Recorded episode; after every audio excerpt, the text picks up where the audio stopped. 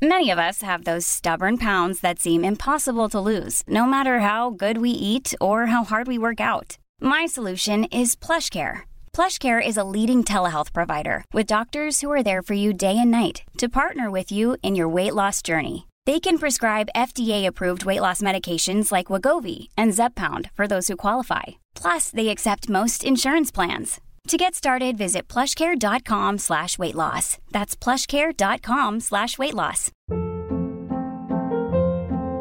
Hold up. What was that? Boring. No flavor. That was as bad as those leftovers you ate all week. Keke Palmer here, and it's time to say hello to something fresh and guilt-free. Hello Fresh. Jazz up dinner with pecan-crusted chicken or garlic butter shrimp scampi. Now that's music to my mouth. Hello Fresh. Let's get this dinner party started. Discover all the delicious possibilities at hellofresh.com.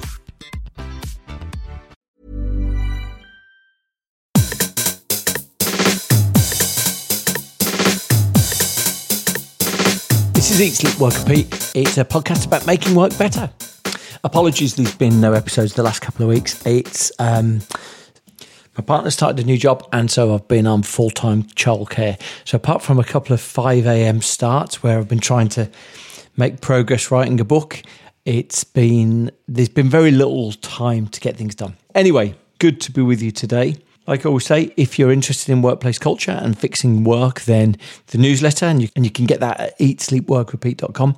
And that has all of the, the latest discussions, people musing about what's going to happen with remote work, and links to the best articles I've seen that week. So I'd love you to join that. Today's episode is a discussion about the importance of disagreement. And I think this is incredibly timely. A lot of us have sort of gone through different stages of lockdown and we're trying to work out whether meetings have been better or worse, how we can have more creativity and, and a better quality of discourse um, while we've been working remote. And one of the, the things that you might have noticed is that a lot of people feel that remote meetings have become quite consensual or, or quite uh, focused on agreement. And uh, especially because today's guest, Ian Leslie, talks about how modern work tends to value people getting on with each other. You know, we're, we're asked to judge each other based on how agreeable we are. And so, as a consequence, it means to some extent we do eliminate some forms of disagreement. Ian Leslie's belief is very strongly that disagreement is both healthy and essential. He previously had a book out called Born Liars Why We Can't Live Without Deceit, and Curious Your Desire to Know and Why Your Future Depends on It. And his new book is called Conflicted How Productive Disagreement Leads to Better Outcomes. The book's out at the end of February. And so this is a discussion really about the nature of disagreement, how we can resolve disagreement, and there's some brilliant stories along the way. So I was really delighted to be the first interview that Ian had in the run up to the release of the book. You might know Ian from some of his other stuff. He uh, his newsletter had a big feature on Paul McCartney a few weeks ago that was widely circulated, and I've included it in the show notes. A wonderful selection of fantastic Paul McCartney stories. And Ian's ability to tell a great story is very much in evidence here. There's some lovely examples from Nelson Mandela to how the Beatles resolved disagreements. And if you do ha- find yourself having disagreements in your life, and I guess that's all of us, then you're going to find some brilliant advice on how you can make sure that they are healthy disagreements. Really enjoyable chat. Just a quick note I think my microphone is a little bit clipped in this, meaning at the top end it gets a bit fuzzy. It's just for, you probably won't notice it, but I just wanted to call it out right at the outset. So, this is my discussion with the author of Conflicted, Ian Leslie. Ian, great to chat to you. Thank you. Um, very sort of interesting and timely book, I think. Firstly, because you know you talk about the the nature of disagreement, and we seem to be in a world filled with disagreement. But also, it, I read all of it with a prism of thinking about the pandemic and th- thinking about how our relationships have changed somewhat. What made you write a book about uh, healthy disagreements and disagreeing? Well, it started out just as m- me sort of mulling over how many bad arguments uh, there are on social media. you know how how quickly disagreements devolve into squalid little fights, um, and how many sort of um, bad reasons and bad bad arguments are made in, into support of, of, of certain points, and how things become personal so quickly, and so on. You know, something we've we've all noticed. I I, I think, and and and and also, of course, just in the wider sense, in the in a sense of our our political discourse and how sort of polarizing and unpleasant a lot of it has become. So I had that kind of like rattling around my head, um, and the the more I thought about it, the more I thought actually this is a, a deeper question. I mean, that's a pretty big question itself. Why, why is that happening? Mm. There's a there's a kind of deeper question, which is, well, um, maybe this is the culmination of much deeper trends in society where we're kind of throwing people together from all sorts of different backgrounds with all sorts of different experiences and all di- different types of view. Um, we are uh, flattening kind of hierarchies everywhere, right? So it's, it's it's no longer the case that in a company you know, everybody just does what the boss tells them to do. Not, not, not that it ever was, but you know, that's the, mm. the hmm. broad sweep is towards more kind of democracy um, in companies and more democracy, if you like, at, at home as well, right? The, the, the, traditional roles of, of the the man, the husband, and the wife, and and and, and indeed the children in a household, they've all changed radically in the last fifty years, right? So these are these are actually deep rooted changes that make disagreement and conflict much more prominent in our lives than mm. they ever used to be. And and then you think about it and you think, well, nobody's prepared us for this. you know, yeah. we we haven't we haven't thought about how to do this well. And now suddenly we have a lot of it. So our arguments tend to devolve either into fights or, or, or it's the fight or flight thing. You know, we either fight or, or we, we avoid them altogether. Um, and so I, I, think we need to a recognize that that everybody's having more conflict and more disagreement. This is amplified and kind of um, um, turbocharged by by the internet, by social media. And B, we're just not very good at it. And and actually, it's a set, it's a skill or a set of skills that we need to learn. Um, and and and the skill is you know productive disagreement how to use a disagreement how to use disagreement and conflict to actually make progress to get insights to get ideas um, and indeed to get to know somebody better.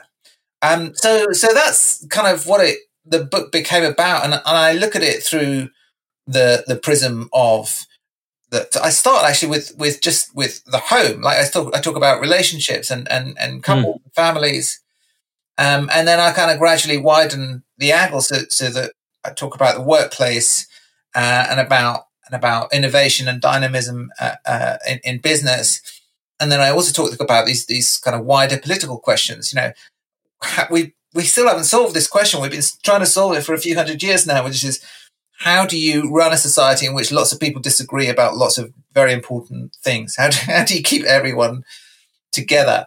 Um, that's you know, I think there was a point a few years ago where we thought we'd basically solved that, and we haven't. We've still got to learn it.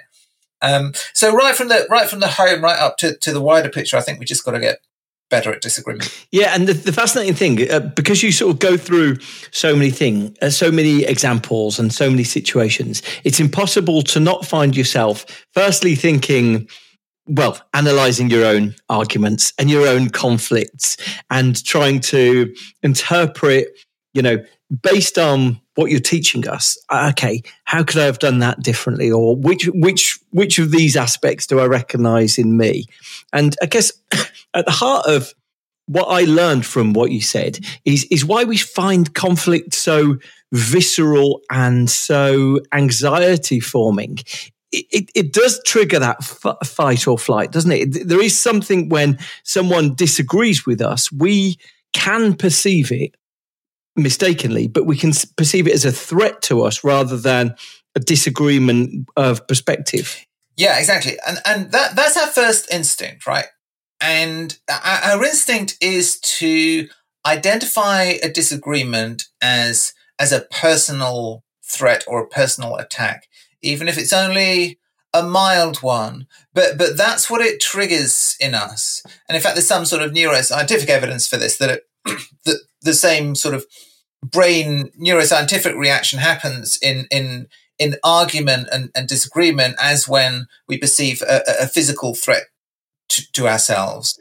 Um, and and again, you can see why our uh, whatever it is, uh, sixty thousand year old brain might not be prepared for a situation in which in which you're having lots of disagreements, quite vocifer- vociferous disagreements with people who aren't actually going to club you over the head, right? You know, mm. hopefully we, we've moved on, and and uh, you can have disagreements now, which which aren't inevitably about um, you know trying to crush the the other person, but our, our, brains have not like fully adjusted to to that to that new new real new reality.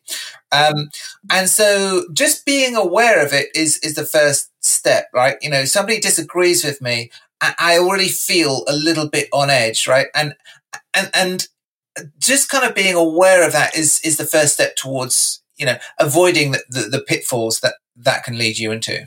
Yeah, because you mentioned along the way that modern work seems to place a premium on people getting getting along with each other, and that in itself can either result in passive aggression or it can result in people going along with things they don't necessarily agree with. And all of these things just seem to be in service of us doing our jobs badly, that effectively we can all be a, a, slightly more agreeable version of ourselves as long as we allow everything we disagree with to pass. And so I'm intrigued with what can we learn from the companies specifically to kick off first, the companies or people who've set about creating a system that does this well. So may, maybe maybe it's a, a, about face to start with companies, but I, I um, you know, whether we start with people or companies, I'm just intrigued what might the models be that we could create to avoid this? I think it's incredibly important um, that that companies um, have, and, and if they don't have it, try and create a culture of open disagreement and, and, and open conflict, a culture where it is okay to to to argue and disagree um, with each other uh, uh, laterally and also up and down, right? So it's okay, it's actually good to disagree with your boss. And your boss is not going to interpret this as some sort of attempted undermining of his or her position, right? In fact, your boss is going to welcome it. Because the first thing to say is that, uh, and I, I, provide a lot of evidence for this in the book. I, I, won't go through it, but but there are enormous benefits of of good disagreement. Right, it makes us collectively smarter. It unlocks our collective intelligence. It's probably the best way of thinking that we have, disagreeing with each other, s- testing each other's arguments, right? Stress testing our hypothesis. Um, it also makes us feel, uh, ultimately, if it's done right, it actually makes us feel more cohesive and more and, and closer to each other as as teams. Um, because we're being honest with each other and we're learning about what each other mm. think and, and, and feel. And the worst thing that you can do, I didn't realize this when I started the book. So I actually thought that the, the worst thing here is we get into too many toxic arguments. And actually, the more research I did on it, the real problem is that because we find it stressful, um, we actually avoid it. And that's actually a worse right. problem than, than, than getting into it and, and, and doing it badly. And w- when you avoid open confrontation, open disagreement, open conflict, it, it doesn't go away. It just gets pushed under the carpet. It becomes passive aggression. Um, and it becomes office politics, right? Which is a kind of the, the, the institutional word, word for, for passive aggression. Um, and that is just corrosive to, to relationships, to, to the culture of the company, to, to innovation, to creativity, to good decision making, to everything. So you have to you have to avoid that, and the only way to avoid that is to have it out in the open and create a, a place, a space where people feel okay about it. So there's a couple of examples of, of companies that that do. One I talk about in the book. One I actually don't talk about in the book because I only read about it more recently. But I'll, talk about the first one is uh, is Southwest Airlines. Um, yeah. I hadn't realized um, until reading uh, a, a book about Southwest uh, Airlines that um, the, the, airlines uh, are, are, kind of um, they're, they're hives of, of conflict and passive aggression, or at least the American ones are. Um, right. So this research, we've done a lot of research on the cultures of, of American airlines and other, other airlines. By the way, this is a few years ago, so it may have changed, but, but this is what she found. The, the, the, the people who are flying the planes um, uh, look down on the people who are uh, in, in, the crew. The people in the crew look down on the, the people in the gate. The people at the gate look down on the people who are checking in or you know, who are packing. The, it's it's a kind of like there's lots of different fiefdoms, and they're all kind of fighting with each other, and there's this kind of hierarchical kind of struggle, and they're all bitching about each other all the time, basically. Um, and but they all have to, if they're working well, they all have to work together very, very intensely and very, very collaboratively, and and that's particularly important when you're turning around a plane. Um, and and you know, the less time that plane spends on the on the tarmac, um, the more productive, uh, the more successful the company is. Southwest Airlines is an extraordinarily successful airline. It's probably the most successful airline um, ever. Um, it's been profitable yeah. 40, 50 years straight, which is almost unheard of for, for, for, airlines. And the thing that it got right was that turnaround time. And the reason it got the turnaround time right is that it became much better at collaboration um, between all these different parts of, uh, uh, of the company. And one of the major things that they addressed directly was how do you have your get your disagreements and your conflict out in the open um, and so whenever they identify that there is some sort of tension somebody's pissed off with somebody somebody doesn't think somebody else is pulling their weight they don't let it lie they don't just pass over it they say right we're going to have a they call it come to jesus meeting um, and you, you get the various parties together and and, and that, that term come to Jesus meeting is, is kind of appropriate because it, it's all, it's like quite soul bearing, right? They, they really lay it out there. They might have a big argument. They, they tell each other very honestly how they're feeling. And who's in who's in this meeting? So, so, is this like is this like a pilot when he's kicking off with baggage? Is it there and then while they're hot and in their uniforms? I don't know if it's in their uniforms, but but it, it's just like it's it's a, it's a, a meeting that they arrange right in, in advance. We're going to have these come to Jesus meetings, and we're going to get together, um, and we're to we're going to speak honestly about what's what's going on here, right? Now, sometimes it will be emotional. Sometimes it will just be, I'm sure, just very kind of irrational, kind of like, oh, I see, this is working, this isn't working. So if we, we can we can we can fix this. The point is, they make a space for that disagreement to be out in the open and, and talked through um, properly rather than just accepting, which many companies do, that all this kind of backbiting and bitching about each other is just part of, of work and we just got to get over it. Because they see it as poisonous. It, you know, it, it undermines uh, uh, relationships, undermines collaboration, and ultimately that that is going to hit your, your, your bottom line. Um, so it's actually very been very important to the business, and, and actually other other airlines have adopted it. Yeah, the other example, which I just touch on briefly because I, I, don't know enough about it really to, to talk about it, but the the book that Reed Hastings, the founder of Netflix, uh, published um, uh, last year, called No Rules Rules. Um, it's all about the Netflix culture, which is very unique um, and and incredibly interesting in lots of ways. But that is one of his absolutely central themes in that book is I want people to have open disagreements with each other and with me and with, you know, with senior management. And it's become part of our culture. And actually, new joiners, new arrivals are often quite taken aback when when one of their first meetings, they'll see somebody really junior just taking on the CEO or the, the CMO or whatever it is, somebody really senior in the company saying, I think you're wrong about this. This is not going to work. And uh, you know, at first they're shocked and then they're like, they get used to it. They realize this is just the way it is. Because what they'll also see at the end of the meeting is that senior person saying, thank you, and genuinely saying it, not just as a sort of formality, but thank you for challenging me on that. I really, you know, I needed that. And I, you know, I've, I've, I've, I've learned from it. So it's a lot of it is about senior leaders modeling good attitude to disagreement. It's senior leaders showing that they don't mind being, in fact, it's not that they don't mind being challenged. They want to be challenged. They welcome their arguments, their decisions being challenged because they know that's how, how to strengthen them and not seeing it as a kind of threat to their authority, which is, which is obviously what many, many do.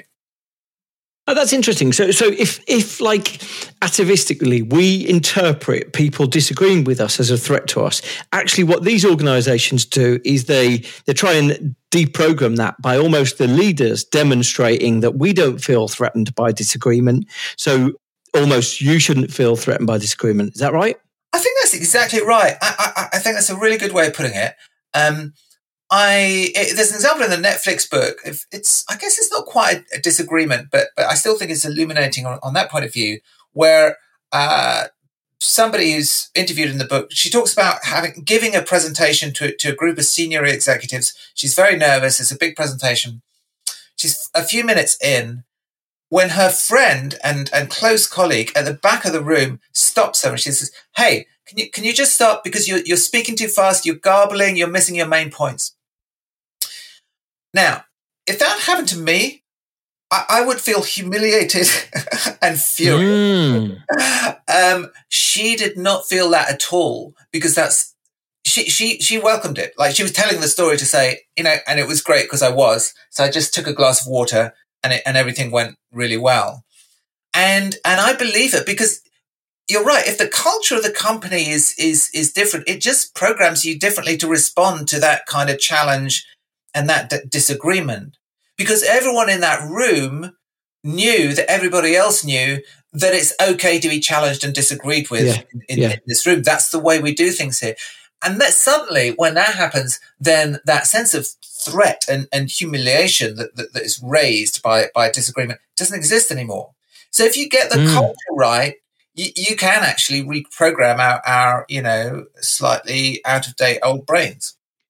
Yeah, and and for me, it, it, was an, an, idea, and the, the, way you described it, it, it made me uh, realize that sometimes we, when it comes to leadership stuff, we we celebrate the faddish things that are in the moment. Um, and specifically, I remember. So when I started my career, I used to work at Capital Radio, and the boss there um, used to turn up. I was in like a horrible little offshoot, and the boss there used to turn up um, once every month, and he'd say, "I'll take any question. The spikier, the better." And so I was like 23, and I used to ask pointedly, sort of, you know, I, I saw myself as a, a brummy uh, Jeremy Paxman, sort of in the in a you know pale and and hopeless sense. But I used to ask these really spiky questions. He loved it. But you used to get people around me who'd take a step away from me for fearing like they would be associated, and um, and people used to people used to say afterwards, yeah, yeah, you asked what we all wanted to know, but um, you know, I just don't want to be anywhere near you when you're asking something. And he used to come, and after a while, he'd like he'd turn up for one of these sessions, and he'd say, um, "Where's that guy? Where's where's that guy who asks me the difficult questions?" And for me, it created such an important model of the culture there because it was like, yeah, I guarantee we're going to make mistakes. And he would often start, he would say, yeah, that was a mistake. That was a mistake. I guarantee we're going to make mistakes, but we're never going to we're never going to lie about them to save face. And it, for me, it was like it, it systematized all these things. Now, in the meantime, we hear all about, you know, the secret of leadership is vulnerability, the, le- the secret of this. And so we, we're getting lots of sort of Hollywood sub stories from leaders. But, you know, this for me felt very relevant. The idea that, you know, demonstrating that none of us is beyond being challenged is a really vital component of, of good culture, I thought. Yeah, and you touched on something here, which is that uh, it's there's a lot of emphasis on on uh, in modern corporate culture on on on sensitivity and um, and getting getting along with each other and and and that's good, right? I, I'm that's people should feel psychologically safe, mm. right? In fact, that's a lot of what I'm talking about here is feeling safe to, to, to disagree. But what's what is sometimes missed in this is is that, that the conflict and, and, and open confrontation is sometimes automatically assumed to be antithetical to that that spirit, right? That somehow is something that we need to avoid. That he, the ga- the goal of this meeting is to reach a consensus, or we need to re- come to agreement. And people who kind of peel away from that consensus and dare to challenge it and are and say, well, hang on, how about this? They are kind of sidelined um, or, or, or looked down on. Um, or people worry about them. You know, the fact that your colleagues say, "Hey, I really wanted to know that," but but but they kind of put some distance between themselves. So isn't that crazy? I mean, it's absolutely crazy. I know. You create a, a, a normal, that's normal corporate culture, but it's mad. The really interesting th- thing for me is I left that company and joined another company, and I took my um, my truth seeking uh, questioning to that company, and it really wasn't welcomed by that company. In fact, the, the chief executive of that place was sort of baffled by it. He saw it as almost like a suicide mission. Why are you asking me these questions about our uh, you know, our strategy here or these things. And for me, actually, it became, well, look, you know, if I'm not going to get that degree of transparency that I saw and and so valued, then I guess it's self-selecting. If if you know me asking those questions is going to be career limiting, then I guess I'd rather know that and discover it either the good way or the bad way than be at a company that doesn't value that. So it, it, for me, it became this really defining thing because at the first place, the boss had really welcomed it. At the second place, the boss accommodated it to some extent, but was confused about it. And it just became this intriguing thing for me. Wow, I'm only really going to value working in places where that degree of, like you say, psychological safety or that, that ability to, uh, to, to tolerate questioning is welcome. So, so it was like, it was really intriguing for, for me to sort of, uh, to see that. Let me sort of go on and ask you uh, about something else because a lot, a lot of the secret of disagreement is often recognizing that disagree- that conversations are taking place on two planes. That there'll be quite often you talk about husband and wife disagreements, um, or you know disagreements that take place between two people, and there's there's often the emotional layer of it, and then the factual layer, and it seems the, there's an art in recognizing which uh, where the issue is actually lying. So you know, it, it might be that factually everyone's on the same page, but these questions of emotion or respect that seem to be really important for us to understand that subtext. Yeah, I'm emotional and factual is is a good way of putting it. The the the, the communication um, scholars who, who, who study this talk about uh, the relationship level and, and, the content level, right? So so in any conversation, you've got this kind of the above ground conversation, which is the, the content level, which is the thing that we are talking about. Um, and you've got the relationship level, which is unspoken, non verbalized, and it involves questions like, what do you think about me and what do I think about you? Do you respect me? Do you like me? Do I respect you? Do I? Do, yeah. Right. And that conversation is going on at the same time as you're having the, the, the content conversation. Now, recognizing that you are operating on two planes at once is the first step towards making that, making this whole conversation go better.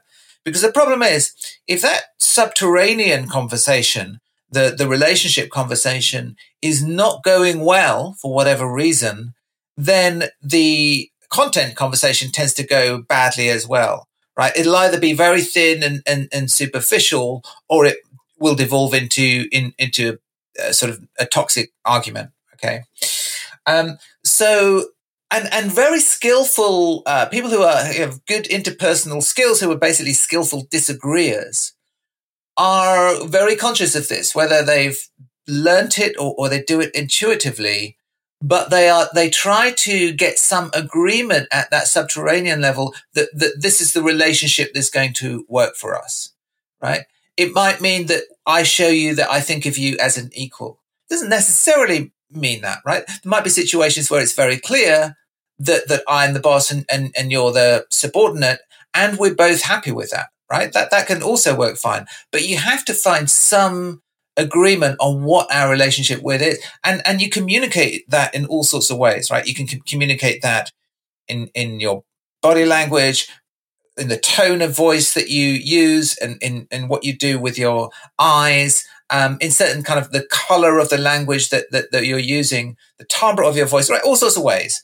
Um, but that relationship has to be that that level has to be kind of satisfied before you can get to to the content. Once it is once you don't have to worry about that at all, and, and both or all of you are very happy about the relationships, you can get really deeply into the content and you can disagree all the hell you like because because mm. you know that relationship level is strong, it's settled. We don't have to think about it, we don't have to worry about that. There isn't a big part of my brain whirring away going, What's going on here? What do they think about me? What does she think about me? What does he think about me? That's all gone. You're just thinking about what's the problem that we're solving here, or what's the idea that we're, we're trying to create here. And then you have a much more productive meeting. It is a skill. Like some people have it intuitively, but but there are things that you could do and there are things, and that's kind of what the, the book is about really because it seems like when we've got this this layer of the way I would frame it is social identity. But when we've got this layer of shared social identity, um, then pretty much everything flows from that. And it's when we feel so, you know, the brilliant examples you give are you go, I know you're a music fan, and you go through some. And the great thing about music is we've got so many accessible uh, bands and and um, and examples that we can draw upon. So when there's this shared social identity that we are partners in this together. The Beatles being a good example. They really didn't disagree or in any sort of, no, uh, maybe that's wrong. They didn't fall out. So their their disagreements never reached the point that they damaged their relationships. I think you broadly say. Not until the end. Not until the, the, the, the end. Yeah. Um, and so it's like it's really intriguing when we've sort of got this shared collective identity. It seems to, like you say, it sets up, us up well that we don't feel a disagreement is going to jeopardize our relationships with each other. Yeah, I mean, the, I love the. Is you're right. I'm a music fan, and the but the rock bands are just so fascinating because they are like microcosms of these wider questions. Just like the family is a microcosm of society, right? So I just love kind of scaling things, like looking at it in a kind of fractal sense, right? So you go down to a small group and then you scale up to, to society and you'll see the same patterns again and again. Yeah. And so one of these great kind of laboratories for studying conflict and, and creativity is, is, is the rock group. And you'll see different models, right? There isn't kind of one way of, of doing it. Some groups do very well by putting one guy in charge, right? Whether that's James Brown and his band or you know, Bruce Springsteen and the E Street Band, there's kind of no question. Uh, in fact, Springsteen says in his book, I think explicitly, I, I don't run this as a democracy. Yeah, that nobody in this band wants me to run it as a democracy. They know that I'm the decision maker. Um, and then you've got other bands like REM, who one of the most successful bands for, for you know good sort of 20 years in the world who were uh, explicitly kind of democratic. Every decision they made, everybody had an equal say in it. Anybody had a veto on it, which is also something the Beatles did, by the way. Uh, right from the beginning, they said, if anyone, if any one of us doesn't want to do something, then none of us will do it. So they had a kind of veto.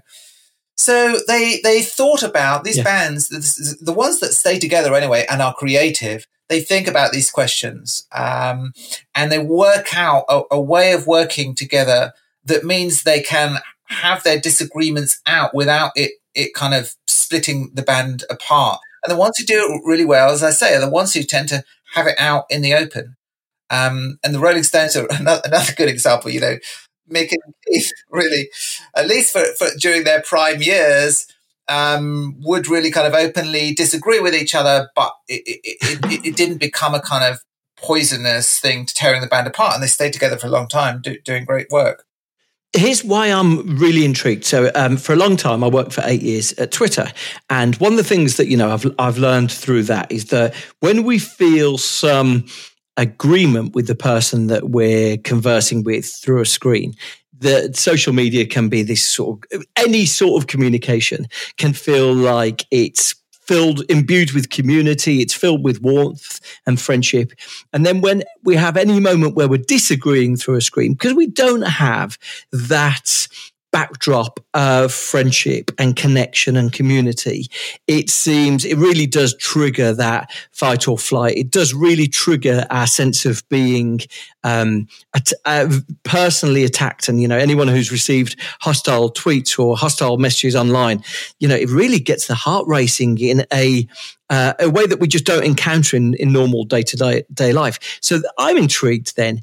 I'm intrigued whether the way that we're working right now with people not necessarily having an easy friendship layer that in an analog way made us feel comfortable that the band were all happy with each other. I wonder whether disagreement is going to be harder remotely or whether you've got any lessons of actually how we can adapt to it. I think it's I think it's harder. Um, and I don't quite know what the answer is yet, and we'll we'll kind of work it out as we go. I hope, but um, I, I, do I do think it's one reason to to get back to the office that, that we need to get back to the office so, so that we can tell each other we're wrong about stuff. Um, I, I, I think that that there are obviously there are strengths and weaknesses of, of virtual meetings, but I think one of the the drawbacks is that it tends to push meetings towards a consensus more quickly than than would happen in real life, and that that you can end up with a kind of superficial uh, agreement, a superficial consensus, a little bit more easily than than you might in real life. And the reason for that is going back to what we were talking about. You have this kind of relationship level, which is quite subtle and involves quite a lot of social intelligence, and then you have the content level. And what Zoom or whatever it is tends to do is it makes it easy for us to focus on the content level, but we lose a lot of the signals that we get at the relationship level. And that makes us very uncertain of each other, or a little bit more uncertain of each other. We don't mm. feel we can, in inverted commas, read the room um, in a way that we can in, in, in, in a physical meeting. Um, and so, as I say, what happens when we feel that, that disagreement is a little bit risky and threatening is that we, we avoid it. So I, I think Zoom meetings tend, tend to be over polite. and the other kind of thing that that, that makes that uh, more likely is that it becomes a series of people saying one thing after another, right? So, so you you, you have a kind of yeah, somebody will talk to, for two minutes, somebody else will talk for two minutes, um, because we don't have the the bandwidth yet or the the the compression. I don't know whatever it is, but they, they don't kind of we don't speak in real time. There's a little bit of a gap, and that means that you don't have that kind of ability to almost talk over each other or sometimes literally talk over each other but but mm. you know that kind of incredibly fast quick interplay of voices and points of view that you can get in a, in a very kind of animated uh, discussion right not all meetings or can or yeah. should be like that but some of the best ones are and i think that kind of quality is of conversation is harder to capture um, over video yeah it's really intriguing uh, you know a couple of things um, the that you hear that you, so some people say small meetings can have a candor to them. You know if you've got five or six people having a discussion through zoom they uh, look they report to me. People report to me that they say actually the quality of the conversation seems better than we're used to. But when you've got 20 people in a room i think there is a danger that we, we don't quite get that level of discourse and we don't get the level of comfortable disagreement that we might normally have, have had before. So yeah, it, it is really intriguing how, um, how removing that relationship layer is going to affect things. Th- just going back to sort of the, the book, one of the, the stories that I found richest, and I, th- I think it's largely because I suspect we have such warmth for the the chap but the the story of Nelson Mandela, um, and it's such a beautiful story, and it's so sophisticated in terms of you know the unpicking of it. So so explain to me, talk us through this story because I think there's actually teachable moments in so much of what happened with this this Afrikaans gentleman that he met. Mandela, when he when he uh, came out of jail, he effectively became the president elect, the, the, leader of of the, the new nation. He faced a very threatening and dangerous far right revolt led by an Afrikaner former general, very senior, very highly respected within the army, um, fierce uh, amazing kind of fighter. um, who was also, you know, a far right racist, right? There's no, make no bones about it. And this guy, Verjoen, I don't know if I'm going to pronounce his name right, so maybe I'll just avoid it. He was basically uniting a, a, a big militia a- around him and was was threatening to kind of take on um, uh, the government under, uh, which under Mandela. Okay, so Mandela then faces a, a big kind of strategic choice. Um, does he just take them on uh, with the forces of, of the the official army and, and, and crush crush them, which he almost certainly would have been able to do because although this was a, a, a pretty big force, if they'd really gone into battle, that they would have won. But many lives would have been lost. To state the obvious, right? He he didn't want to. He didn't want to do. He he didn't want to do go that route. He, knew that many lives would be lost, and he just thought it would be hugely divisive, right? He, at a time when he was trying to bring the nation together. Um, and so he invited the, the general um, round to his house. Um, and he, the general comes with his uh, an entourage. Mandela's got his own people there, right? So they're all prepared to have this kind of big, big meeting. And the general, who's this very, very proud, uh, quite old man by this stage, is surprised and really taken aback by how Man- Mandela treats him. Because Mandela opens the door himself and he gives him a big grin and he says, Welcome. Very good to meet you. Shakes his hand and uh, sort of ushers him in, in, in, into his home. And then he takes him aside uh, into another room and he says, Look, uh, we'll have the meeting in a few minutes, but perhaps you and I can have a chat. And he serves him tea. Um, so he has a tea set later, and he, oh, like a, you know, this, he doesn't get a servant to do it. He doesn't kind of call in someone else. He says, General, how would you like your tea? And the general says, I would like my tea with milk. And Mandela pours in some milk. And the general says, Well, I'd like a, I usually have it with two sugars. And Mandela says, Ah, oh, no problem. And puts in two sugars. Here is your tea. Now, I, I mention the tea because uh, 20, 20 years later, some somewhat many years later, the general remembered that moment as the moment when he started to come round to the idea of participating in democracy under President Mandela, right? Which is what he did. So effectively, this guy was converted, taught out of a, a right wing militia revolt against the government because Mandela served him tea and was and was or, or not quite you know deferential is not quite the right word, but was prepared to be in his service in this apparently small and trivial way. He was, uh, and I talk about it as as giving face to to to to, to the general.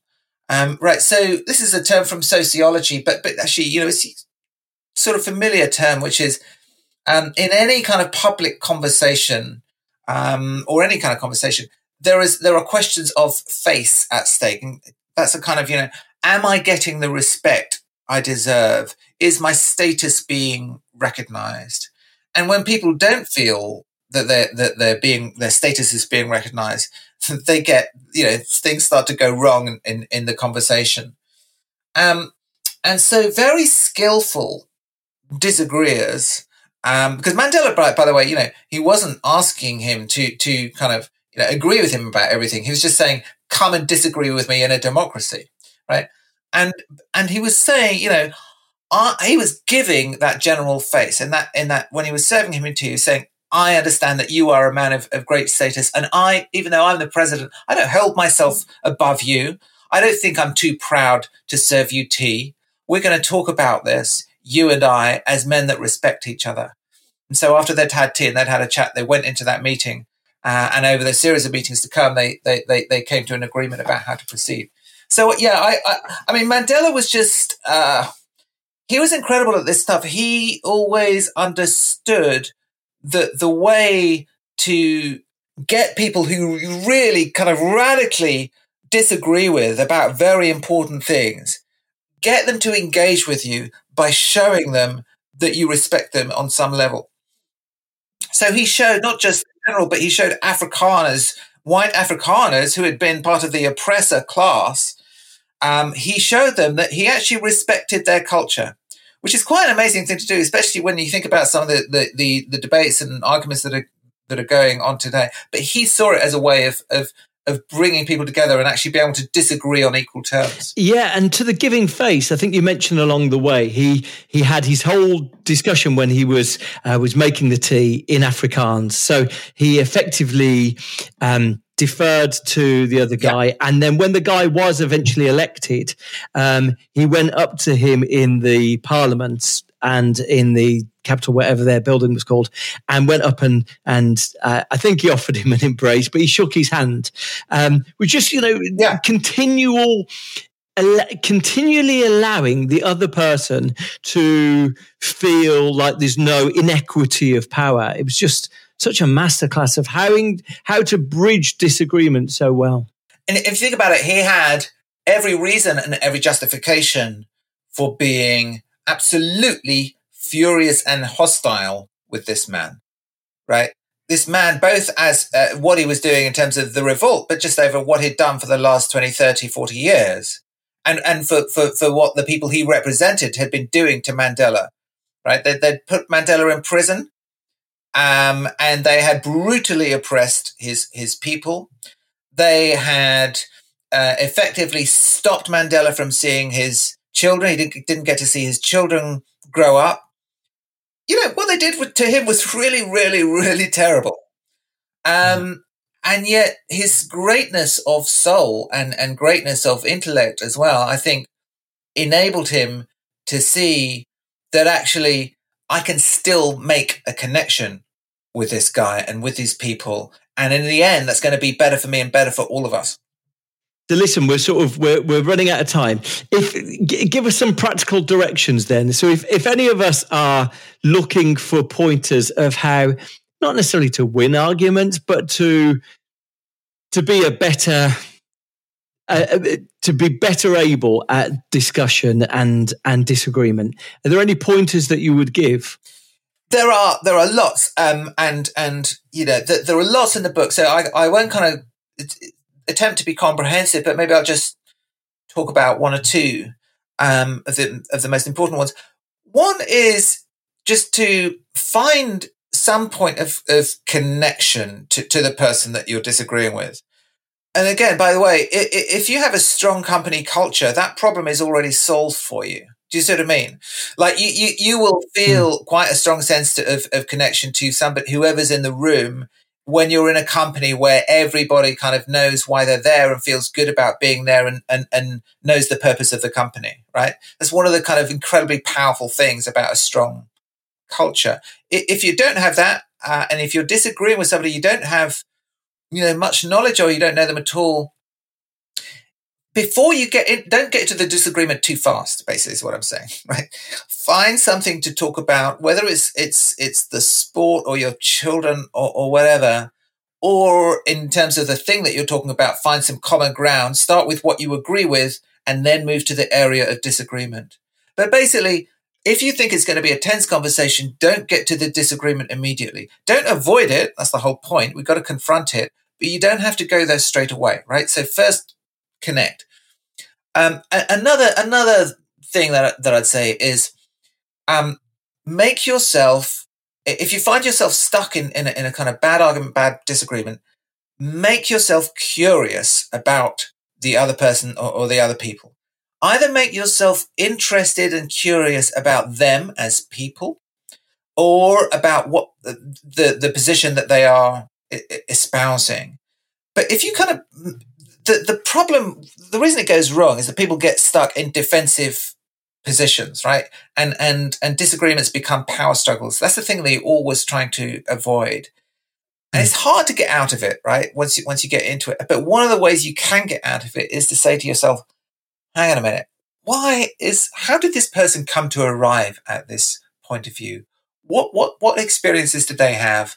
What, you know, try and think about it from their point of view and actually you'll find that that just that intellectual curiosity or that kind of empathetic curiosity about the, the other person helps you engage on that on, on the uh, in the disagreement as well. Actually, there's some interesting research showing that one of the few things that that depolarizes political debate in America is when they you can they can kind of trigger curiosity about the other side. You can get some, if you can get someone really interested going, oh, that's interesting. Why is that?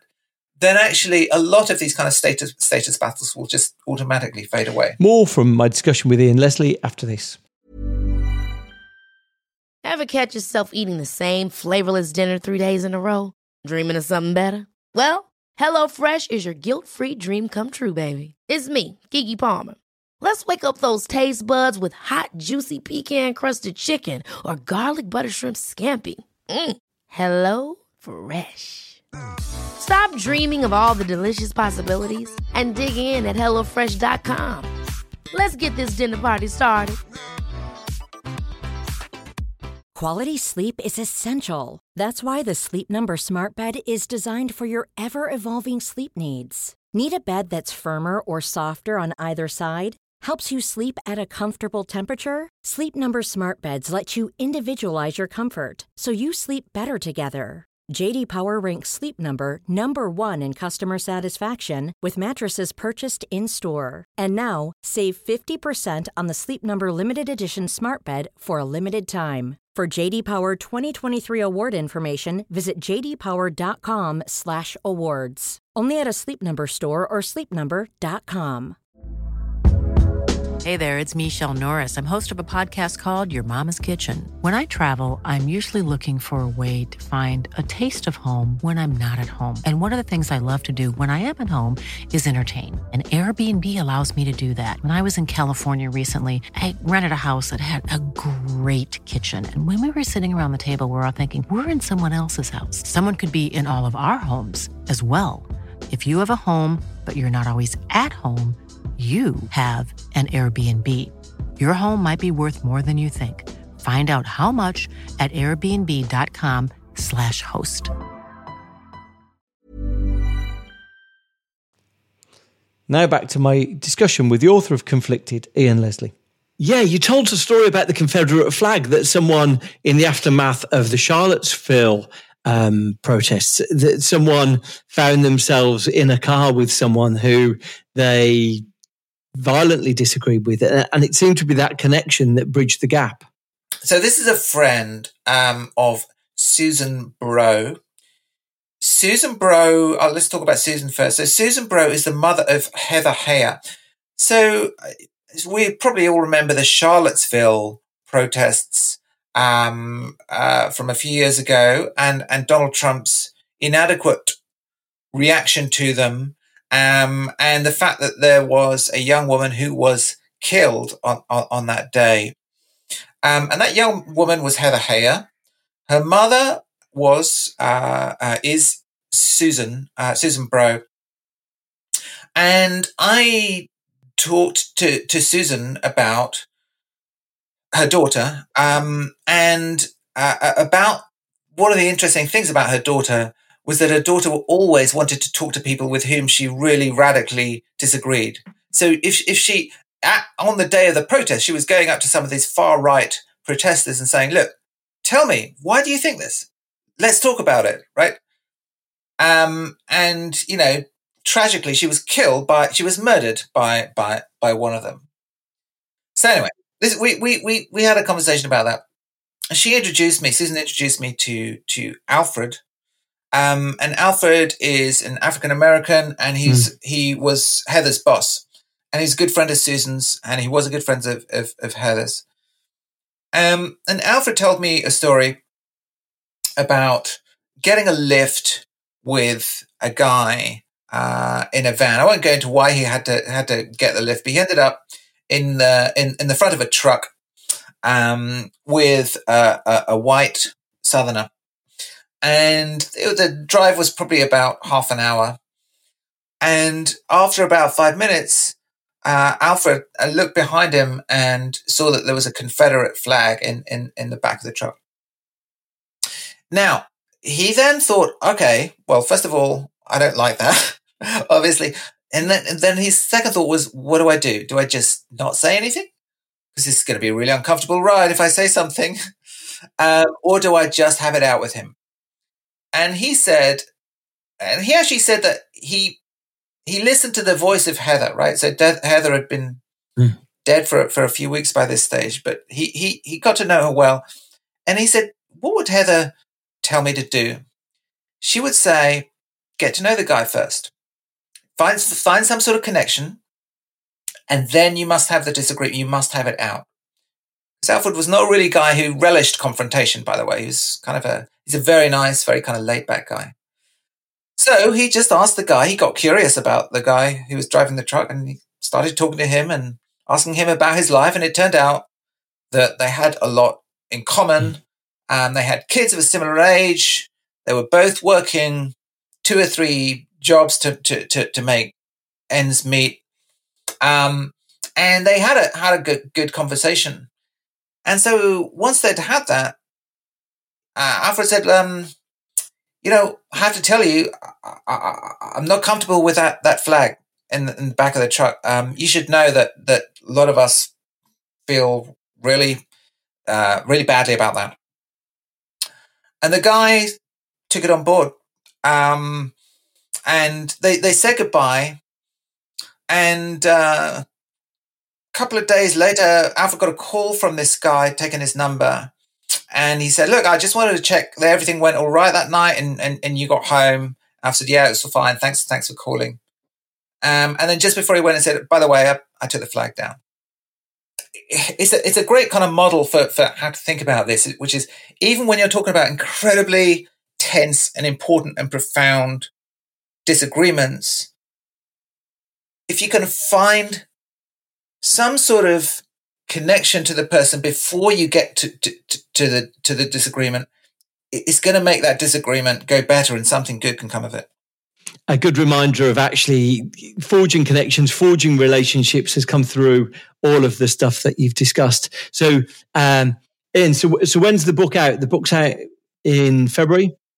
The book is out on the 18th of uh, february so a couple of weeks. Um and uh, and then a week after that comes out in in the US.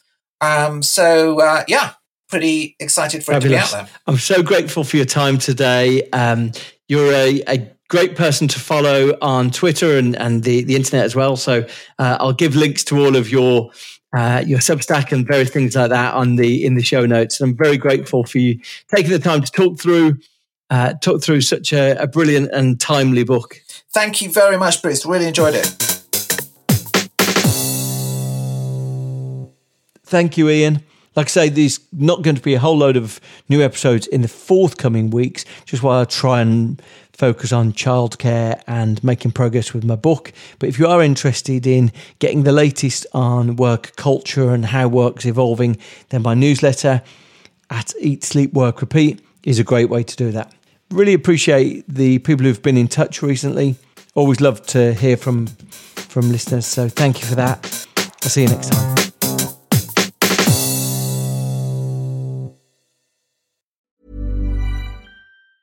Ever catch yourself eating the same flavorless dinner three days in a row? Dreaming of something better? Well, HelloFresh is your guilt-free dream come true, baby. It's me, Keke Palmer. Let's wake up those taste buds with hot, juicy pecan crusted chicken or garlic butter shrimp scampi. Mm. Hello Fresh. Stop dreaming of all the delicious possibilities and dig in at HelloFresh.com. Let's get this dinner party started. Hi, I'm Daniel, founder of Pretty Litter. Did you know cats tend to hide symptoms of sickness and pain? I learned this the hard way after losing my cat, Gingy. So I created Pretty Litter, a health monitoring litter that helps detect early signs of illness by changing colors, saving you money and potentially your cat's life. Pretty Litter is veterinarian developed, and it's the easiest way to keep tabs on your fur baby's health right at home. Go to prettylitter.com and use code ACAST for 20% off your first order and a free cat toy. Terms and conditions apply. See site for details. Even when we're on a budget, we still deserve nice things. Quince is a place to scoop up stunning high end goods for 50 to 80% less than similar brands. They have buttery soft cashmere sweaters starting at $50, luxurious Italian leather bags, and so much more. Plus, Quince only works with factories that use safe, ethical, and responsible manufacturing. Get the high-end goods you'll love without the high price tag with Quince. Go to quince.com slash style for free shipping and 365-day returns.